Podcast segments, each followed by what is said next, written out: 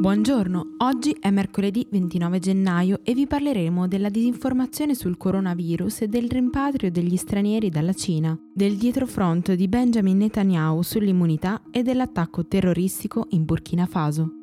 Questa è la nostra visione del mondo in 4 minuti.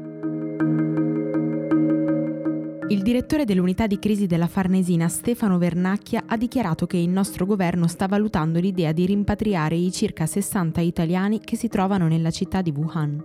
Nessuno di loro attualmente presenta i sintomi del contagio da coronavirus, ma sarebbe una decisione in linea con quella di diversi paesi, tra cui Stati Uniti, Francia e Giappone, pronti a far decollare i propri cittadini in queste ore. Questo nonostante il direttore generale dell'OMS abbia specificato che non è attualmente necessario il rimpatrio di cittadini internazionali, almeno secondo quanto riporta il ministro degli esteri cinese che lo ha incontrato nelle scorse ore.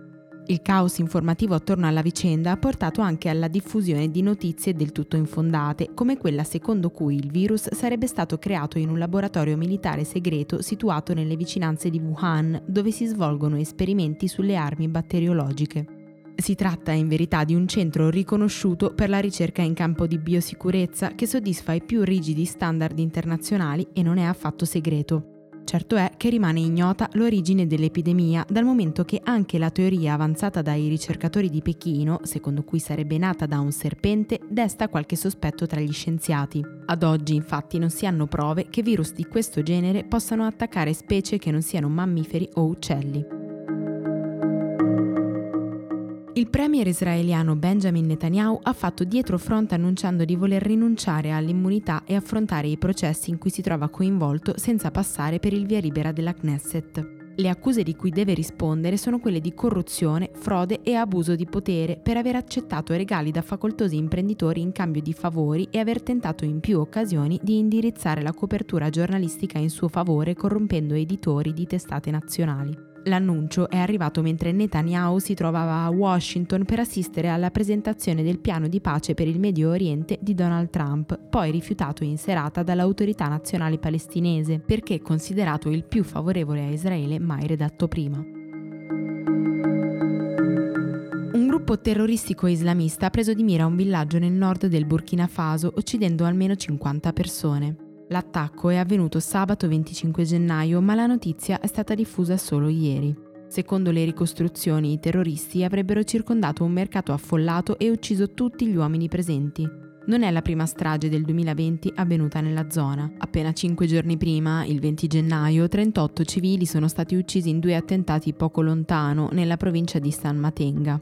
Negli ultimi mesi tutta la regione del Sahel, che comprende anche Niger, Chad e Mauritania, è stata colpita da diversi attacchi compiuti da organizzazioni jihadiste che mirano al controllo del territorio. Secondo un rapporto ONU, questo mese le vittime militari sono aumentate del 116% rispetto ai tre precedenti e si prevede che entro aprile i civili sfollati saranno almeno 900.000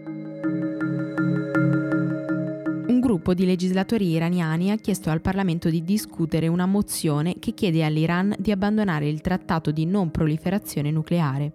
Si tratterebbe di una mossa che ha l'obiettivo di fare pressione sui paesi europei affinché interrompano il procedimento che potrebbe portare Teheran davanti al Consiglio di sicurezza dell'ONU e terminare con la reintroduzione delle sanzioni. Per diventare legge, la mozione dovrebbe essere approvata due volte dai legislatori e successivamente ratificata dal Consiglio dei Guardiani, un organismo che ha il compito di garantire che i nuovi provvedimenti non violino le norme religiose o la Costituzione iraniana. La grande sezione della Corte dell'Unione Europea ha condannato l'Italia per l'incapacità di risolvere definitivamente il problema dei ritardi nei tempi di pagamenti da parte della pubblica amministrazione verso i fornitori. La direttiva comunitaria infatti stabilisce che i termini di esborso non superino i 30 o i 60 giorni di calendario che il nostro paese non è riuscito a rispettare. Lo Stato italiano ha provato a difendersi sostenendo che la normativa non impone ai membri di garantire l'effettiva osservanza di queste tempistiche, ma la Corte ha respinto qualsiasi argomentazione. Il caso era stato portato alla Commissione da operatori economici e associazioni che avevano denunciato tempistiche troppo lunghe per il saldo delle loro fatture. Per oggi è tutto. Da Antonella Serrecchia e da Rosa Uliassi, a domani.